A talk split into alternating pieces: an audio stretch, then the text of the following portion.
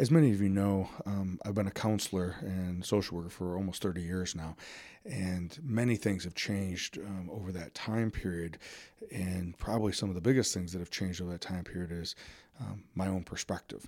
And in that perspective, uh, I intentionally became um, a social worker, and because of the art of doing therapy and the counseling process and the counseling experience clearly over time i've recognized that some individuals um, because of where they may be at physically or that they may have needed the assistance of um, looking at their physical health which would include their brain chemistry and may have needed uh, psychotropics so that we could then go in and do the counseling or do um, work on the wounds that may have happened either because of past trauma or where someone may have been stuck the other element, though, and especially I've um, been focusing on this the last probably six to 12 months, is this idea of lifestyle.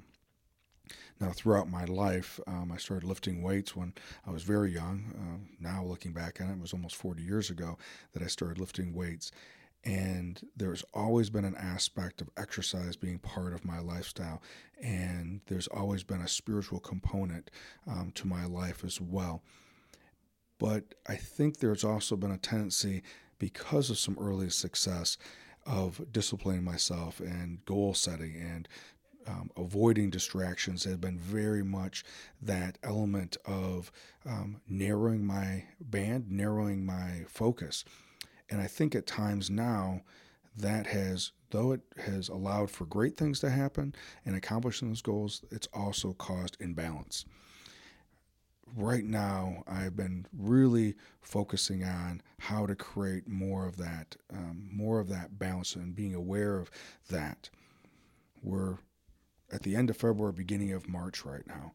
Um, a handful of weeks ago, we talked about setting goals.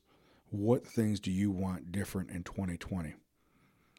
I want to ask you, how are you doing with those goals? Or as some people would say, resolutions. How are you doing with those? Are you still focused on them? Have you let them go? Have you gotten distracted? This idea of incorporating small little things into your lifestyle and how do you incorporate into making it work for you, I think is the key. Um, but being curious, being interested in things that you may not have uh, tried before, and then practicing it, the key to is practicing it more than once and continue it and and then after that experience either with a formal instructor or with a video or whatever it may be then practicing on your own and then coming back to that um, to check your form uh, to check the process as it's going. But continue being curious and continue to see how you can incorporate that newfound um, element into other areas of your life